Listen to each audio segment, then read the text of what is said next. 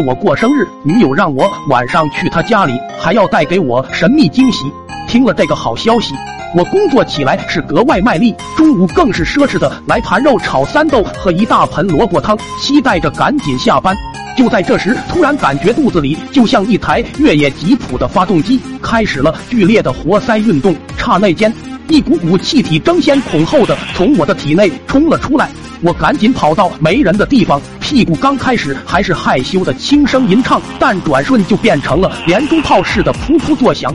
而正在这时，女友又打来了电话，催我赶紧过去。刚到门口，就见她兴奋地说：“亲爱的，今晚我为你准备了一份非常奇妙又保你大吃一惊的礼物。”说着就用布把我眼睛紧紧蒙了起来。进屋刚坐下，突然我感到又想放屁了。好巧不巧的，女友手机响了，我忙找借口让她到屋子里去接电话。在我发誓不会揭开眼睛布之后，她才跑去另一间屋子里。她刚离开，我就抓紧时机，把全身的重量都移到一条腿上。这个屁放的不仅声音很大，而且气味就像是臭鸡蛋散发出的臭味，熏得我几乎不能呼吸。于是我摸到椅垫，使劲挥向四周，妄图把这难闻的气味删掉。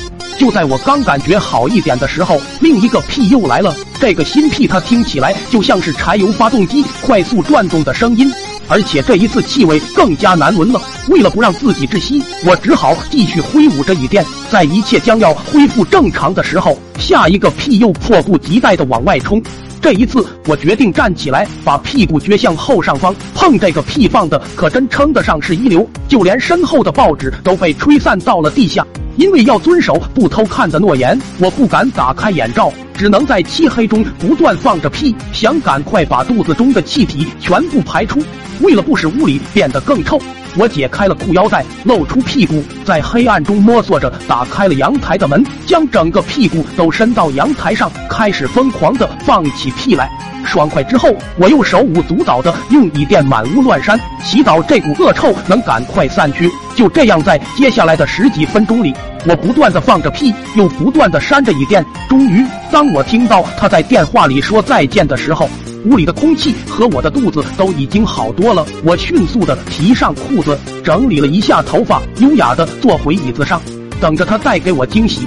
女友首先为他打了这么长时间的电话，向我道了歉，然后确认我没有偷看之后，一把扯掉我眼睛上的布，兴奋地对我说道：“意外吧？我闺蜜们非要让我今天带她们来看看你，她们说你在照片上很有风度，人长得很帅。